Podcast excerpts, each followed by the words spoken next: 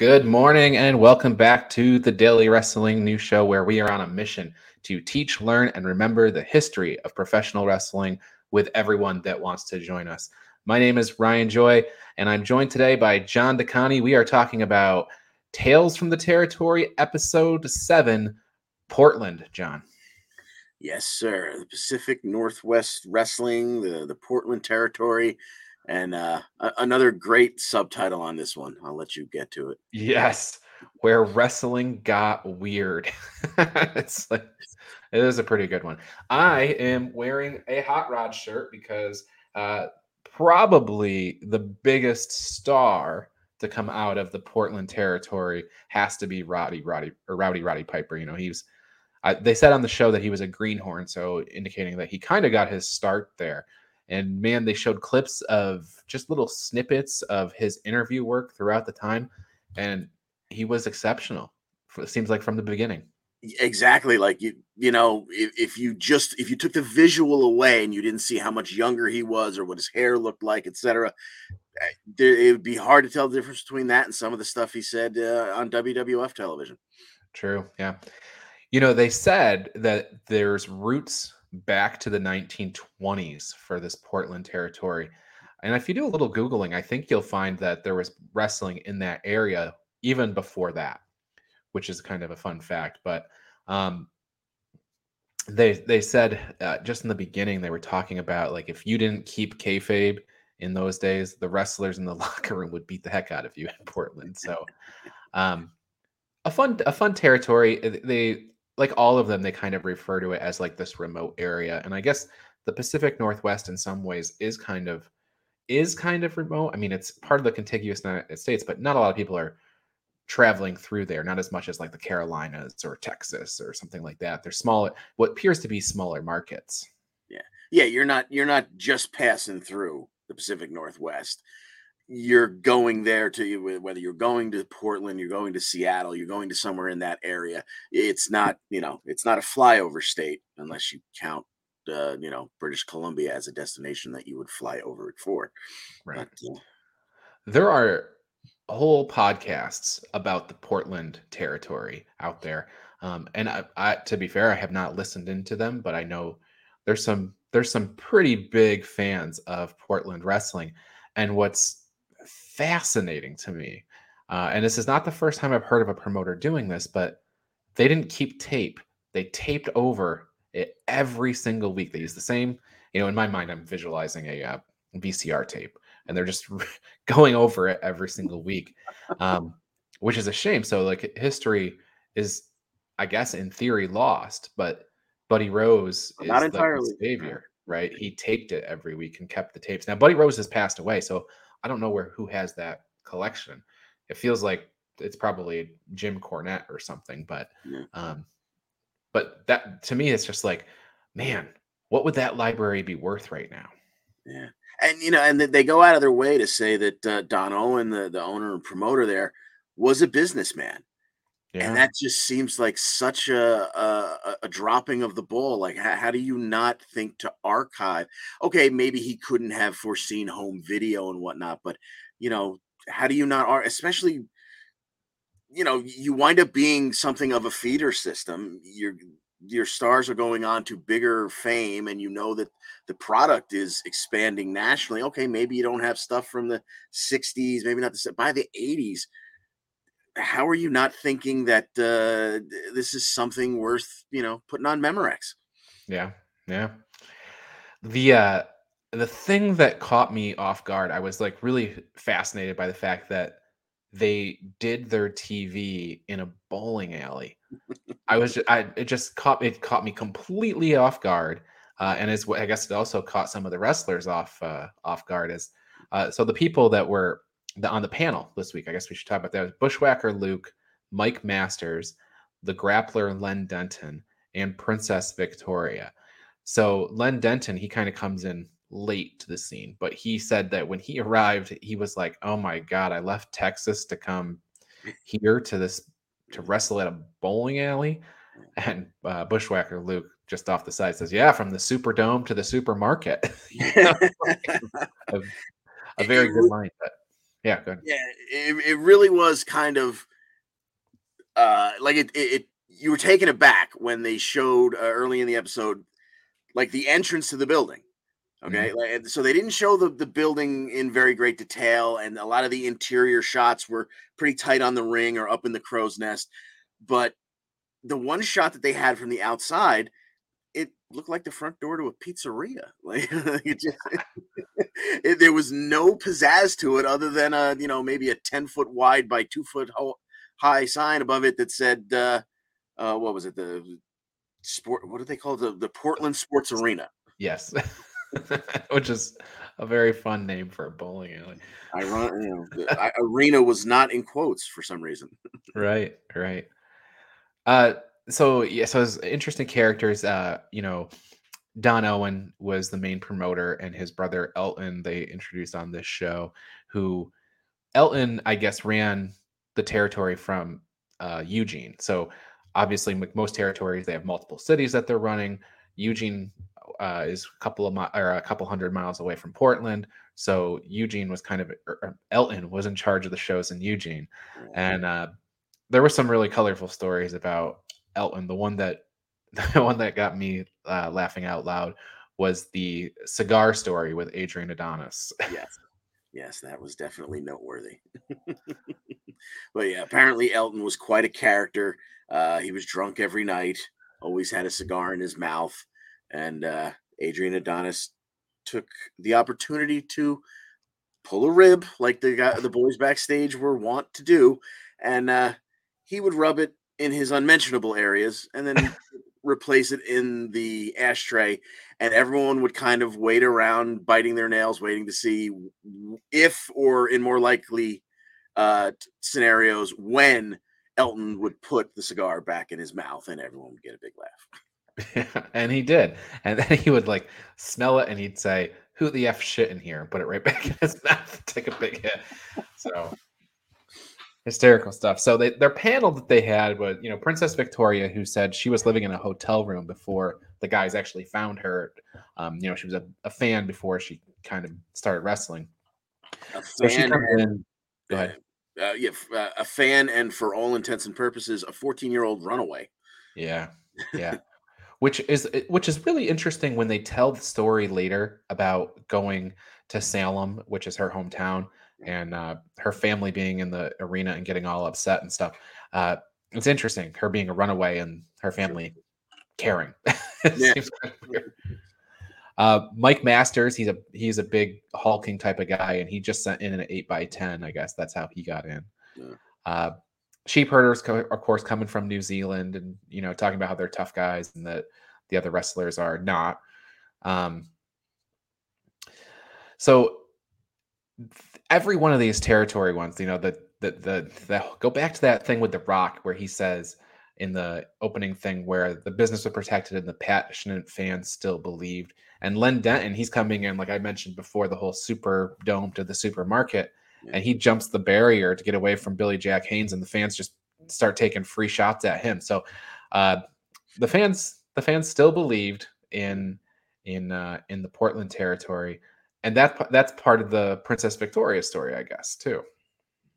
Absolutely, yeah, uh, yeah. So she's, uh, you know, save that one for a little bit. We actually, what we should really talk about are the, the two the two main characters basically from Portland is your Buddy Rose, Playboy Buddy Rose, and Matt Bourne. Matt Bourne uh, being Doink the Clown, essentially. So um, Buddy Rose, people might remember him. He he from the W W F, he was the opening match of WrestleMania one, uh, losing to Tito Santana. That's probably where you'd see him the most. But he also feuded with Pedro Morales over the I C title in eighty-two and eighty-three, and uh, so he has the he has the distinction, John, of losing the first match in WrestleMania history. Exactly, and you know he was the funny thing, and Vince McMahon really had a knack for doing this, taking people who were well known in the territories and changing them just for the sake of changing them because they weren't his creation. The example being that opening match against uh, uh, it was Tito, Tito, right?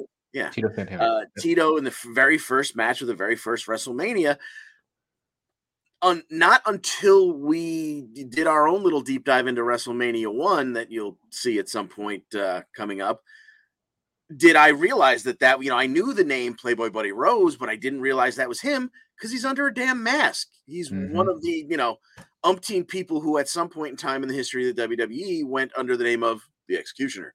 Yeah.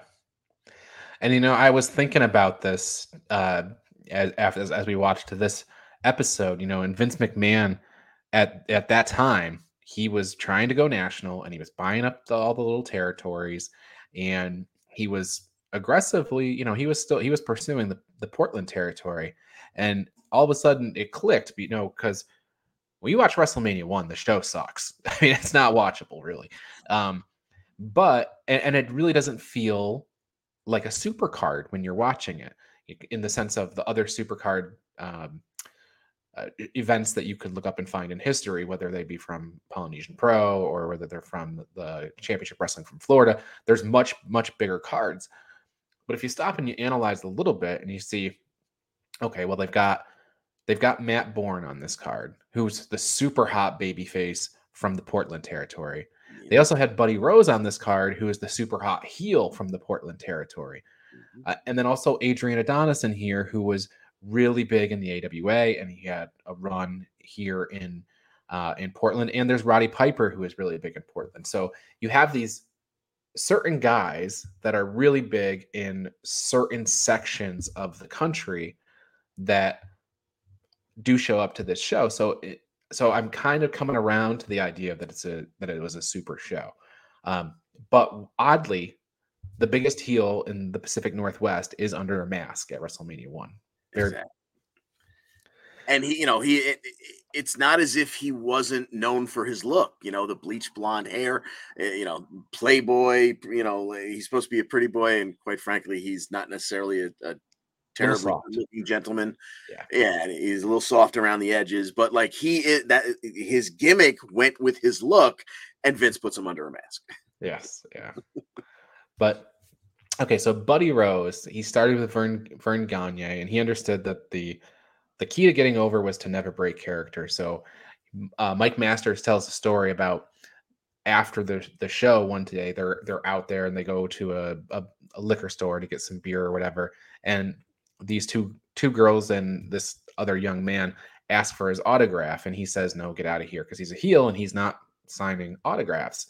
Yeah. So with that, with that, the kid kind of continues to badger him. So Buddy Rose just hauls off and punches him in the face and then hurry up and get in the car and, and drives away. So uh, he's an you know interesting character, that whole don't break the kayfabe thing.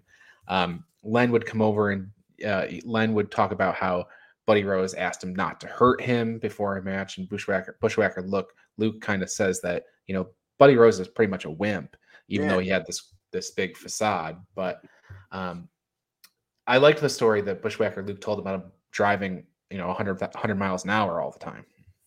Yes, and man, when he, he would drive one hundred miles an hour everywhere, and if he got pulled over, he made sure to always have a little folding knife in his ashtray. He'd blade himself behind the wheel. And when the cop came to the window, he would claim, I was just in a cage match or some kind of hardcore match, and I'm on my way to the ho- I'm on my way to the E R to get all stitched up. And sometimes it will. And not only would he most of the time get off, sometimes he would even get a police escort to the hospital, where he would wait in his car for the officer to leave and then promptly leave the yes. uh, hospital parking lot. Yeah, and Buddy Rose passed away in two thousand nine. He died in his fifties. Seems like uh, maybe di- diabetic type of reasons. Yeah. Um, Matt Bourne, the other character, super hot babyface in this area, he was obviously most known for his run as Doink the Clown, where he, you know, wrestled at WrestleMania, he wrestled Crush at WrestleMania nine. He was the early Doink, the ninety-two to ninety-three version. He was actually uh, fired for drug abuse, and there's, you know, there's there's stories out there about one guy turning him in, you know, things like that, but. Uh, so it looks like he he actually also died from a drug overdose. So yeah, um, he, he definitely had his demons. I think uh, I'm I'm not sure how long he's gone, but I know oh, within the twenty thirteen. Okay, so within the last couple of years of his life, a buddy of mine, uh, my college roommate, in fact, uh, who lives on Staten Island, uh, he calls me up one day and says, "What are you doing for WrestleMania?" And uh, I was like, "Oh, I, you know, I'm, I'm kind of probably going to be watching it on uh, the V C R because I got things to do, blah, blah, blah. I'm not going to catch all of it live." He's like, "Oh, I wanted you to come to Staten Island." I'm like, ah, uh, yeah, I don't think I'm going to be able to make it. He's, um, he's like, "Oh, I really want you to come to Staten Island." Why? Like, the local bar is going to have Matt Bourne there, you know, signing autographs, is that and the other thing. And he said, he's like, it wound up that the turnout was abysmal. So my buddy Fitz spent most of the night watching Matt Bourne crawl inside a bottle at the bar. He just sat at the bar. The, the show was on the T V, and by the end of the night, he could barely walk out of the bar. Oh, that's a sad story. So, but Matt Bourne, uh, you know, we also mentioned he died early, but it wasn't WrestleMania nine wasn't his only appearance at uh, at Mania. He also wrestled as Matt Bourne for for a time in uh, W W F, and he wrestled at WrestleMania one in the third match. So you got Buddy Rose losing in the first match, Matt Bourne losing in the third match. Matt Bourne would lose to Ricky Steamboat. Um, but in the Pacific Northwest, these two had an extreme blood feud. And uh, John, I'll let you kind of set the stage for us. Sure. Uh, so Matt Bourne is the All-American uh, amateur, the amateur All-American. He, you know, he's a, a hard-bodied uh, white meat babyface. Buddy Rose is the dastardly villain. Tony Ray Bourne, Matt's sister, winds up dating, and they, they kind of alluded to it, like maybe no one knew they were dating. And then all of a sudden, within a couple of weeks, Buddy Rose marries Matt Bourne's sister. And again, they kind of allude to the fact that no one was really sure if it was real, but they think they really did get married. And yet at the same time, no one at the table is surprised that the marriage is on the rocks within a month or two, because Buddy Rose really never stopped messing around on the side with his girlfriend, Tammy, that they all remembered, you know, at the snap of a finger. Oh, his girlfriend. Yes, Tammy. Yeah, yeah, yeah. So they go through a very public on-screen divorce, but it, it, I, presumably it was really happening off-screen too. And while they were having blood feuds in the ring, Matt Bourne is uh, on multiple occasions attacks Buddy Rose in the locker room, went to his house one time and basically kicked in the front door. And there's even a story where Rose is driving Mike Masters home after an event one night, and he's afraid Rose, uh, he's afraid Matt Bourne might be waiting for him at his house. So Rose takes out his three fifty-seven Magnum and rests it on his leg in the front seat, and pays Mike Masters fifty dollars to go in the house and make sure there's no one in there first before Rose can go inside his own home. Like, this was a, this was just as real off screen as it was on screen, which even in the era of ironclad kayfabe is just really mind blowing that these two hated each other so much. And there was so much realism in their wrestling storyline. Yeah, and the whole time they, you know, leading up to the fact that they to they got married, and then after they're married, that's all in the that's all like part of the story as well. You know, that Buddy Rose would be talking about how, you know, um, his wife, what's her what's her name, uh, Ray something, Tony Ray, Tony Ray, yeah, Tony Tony Ray said this and said that about Matt Bourne and stuff like that. And then, yes, they go through the they go through the divorce, and all of this is on screen. And like you said, they couldn't really determine if it was a work. Some some people really thought it was, but that was a legitimate wedding. And when Masters tells that story about uh, having to go check his house, he's like, "Geez, this is not." I mean, regardless of what whether the wedding was a work or a shoot, the, these feelings that Rose is, Rose has, this this is a shoot. So, um, you know it. All, all personal issues draw money was the first thing, almost the very first thing that was discussed on Tales from the Territory way back in episode one when they did Memphis.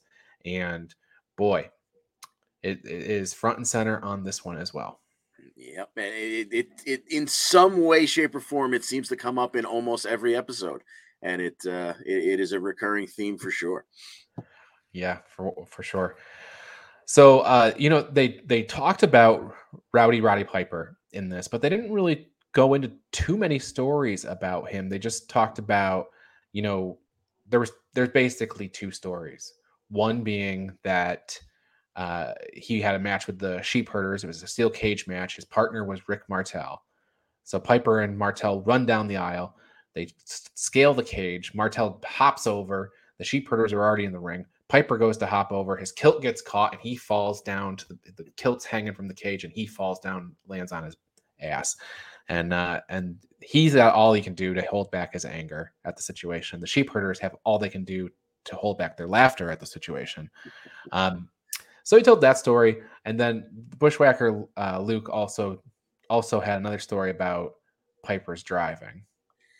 Yeah, apparently uh, Piper was uh, taking everyone to the next city, and they kind of alluded in the, the reenactment to the fact that they were probably drinking, but I think he got pulled over mostly because they came into one of those towns where you kind of come off the highway and you're doing forty-five or fifty on a main road.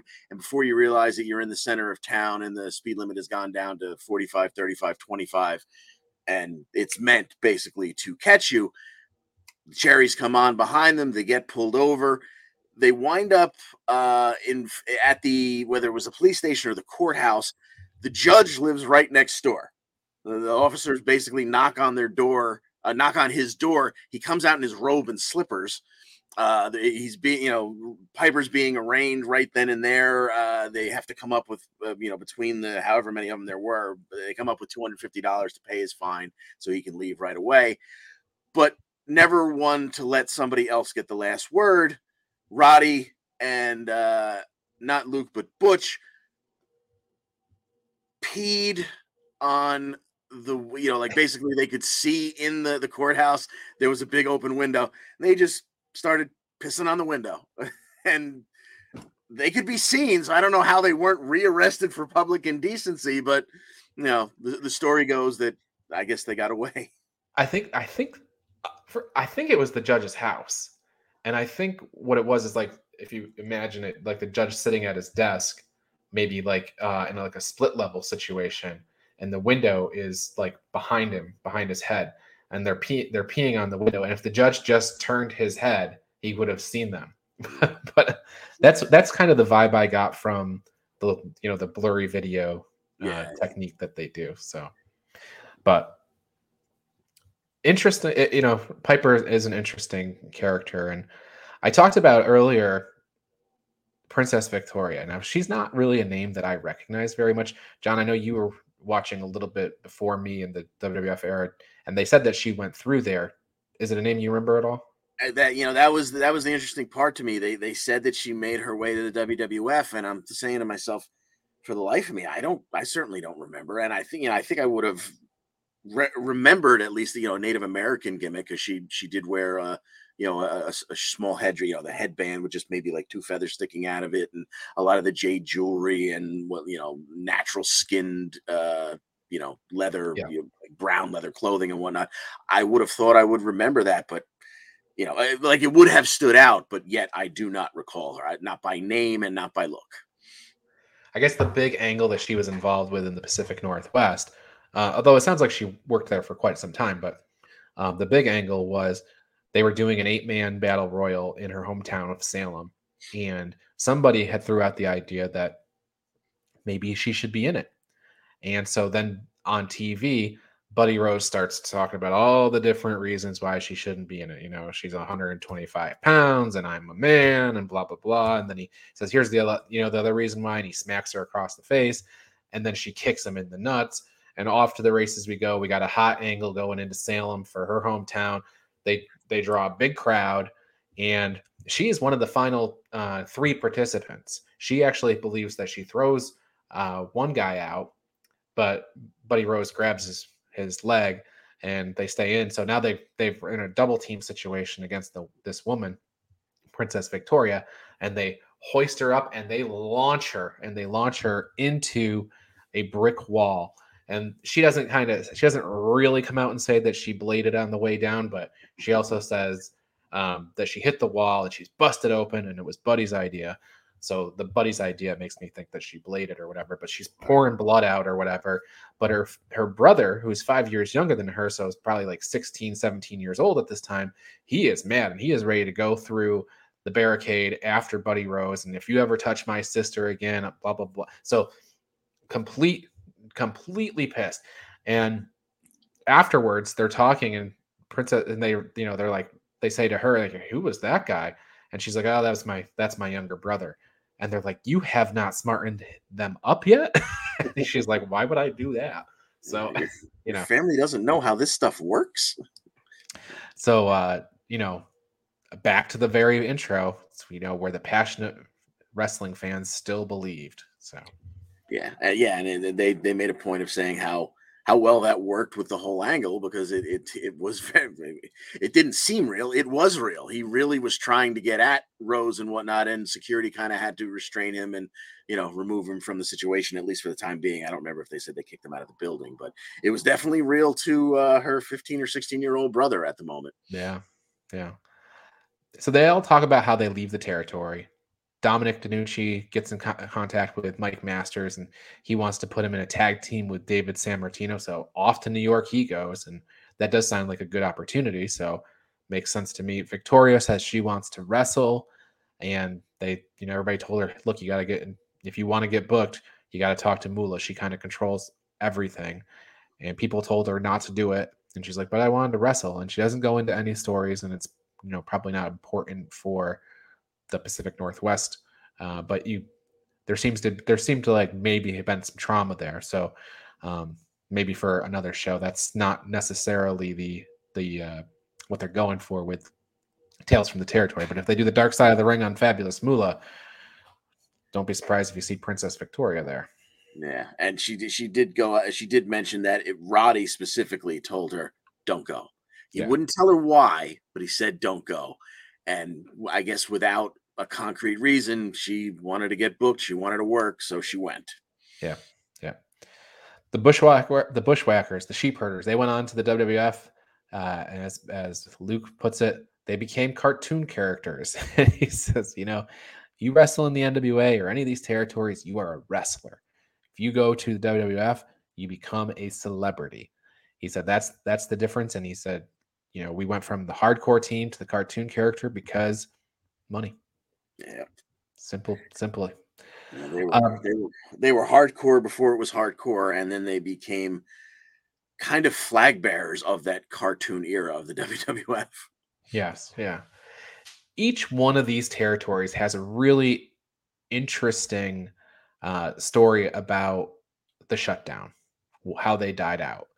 And This this one from Portland is totally, maybe not totally different, but it's very different than any other ones that we've heard so far. They hung on until nineteen ninety-two, which when you're talking about the territories, you don't usually say ninety anything. No. Um, obviously, W C W, uh, Turner gobbled up Jim Crockett Promotions, and W C W became a national company alongside uh, W W F. So that was more of a, a national company, but the territories, J C P and everything, they're they're gone in the eighties. So, um, eighty-eight, I believe, J C P was was purchased by W C W or Turner, and then renamed W C W. So, uh, but Portland hung around till nineteen ninety-two, and it took um, it took a commission being established in Portland to to start the ball rolling, and then ultimately Vince McMahon with his Uh, you know, reaching in and grabbing their T V slot. That oh, actually, well, yeah. exactly. What what do the death of almost every territory seem to have in common? The name Vincent Kennedy McMahon. Yeah. So the so here's the you know these these guys have been running. The Owen family has been running for sixty years in Portland. Uh, I'm sorry, seventy years closer yeah. in Portland, and uh, you know. Len Denton is the booker, so he's the one telling the story here. Some guy comes, Bruce Anderson. He lobbies to get a commission created for boxing and wrestling in Portland or in Oregon. There wasn't any boxing, so the commission was established, and they, they focused on wrestling. And the commission wanted six percent of the gate, and Don Owen's like, seventy years I've been doing this and nobody has, I'm not paying anybody anything.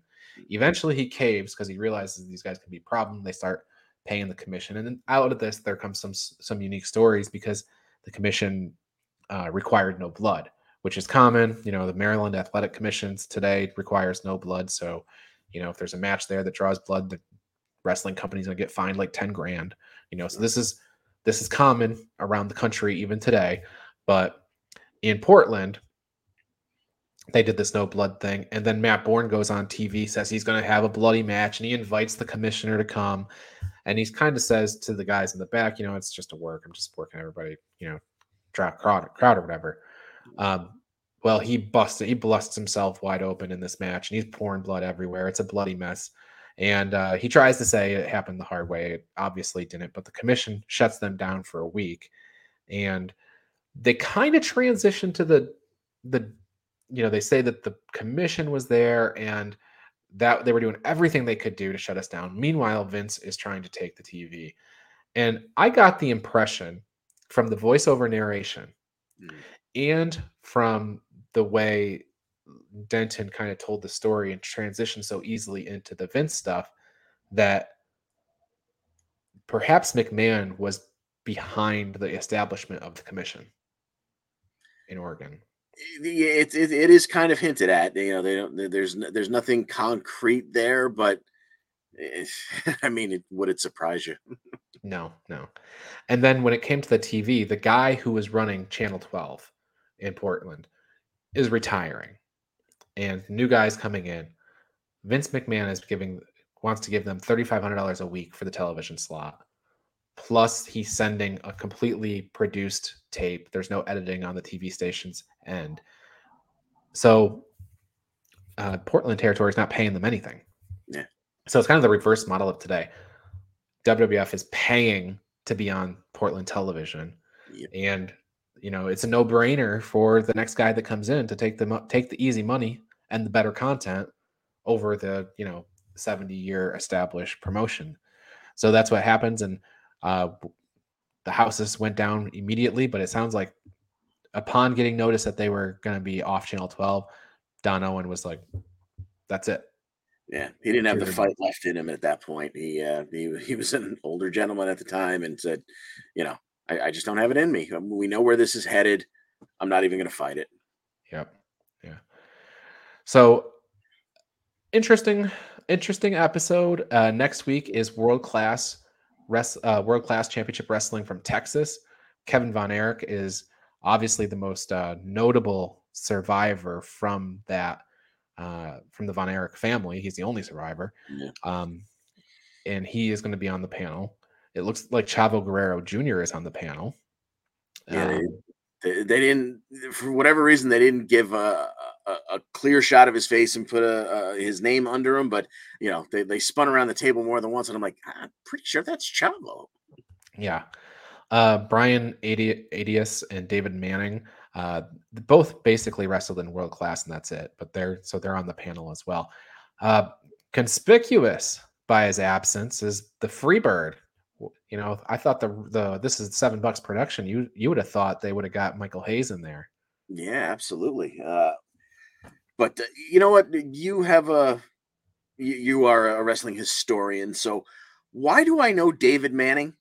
As as he starts to tell one of the stories, I'm like, yeah, I should know. But even before they put his name up, I'm like, I should know this guy.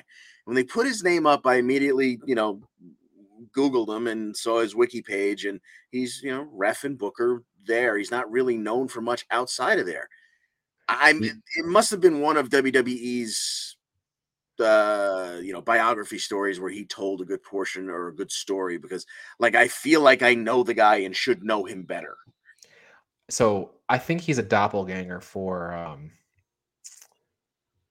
uh, a, some, a famous sitcom guy. I think he looks just like somebody else on T V. I mean, that's I'm, I'm thinking from like uh, the, um, not, uh, I can't think of the television show. I can't think of it right. Uh, It'll come to me when we're done, but yeah, we'll um, figure it out before next week, I'm sure. Yeah, yeah, right. So I, I think that's what it is, because I I had the same feeling. I'm like looking at him, like, wow, he looks really familiar. And I think he's just a doppel, doppelganger for somebody else. But um, yeah, I, I don't know him from anything. He's just a referee. Sorry, not just a referee. He was a referee and a who an important job.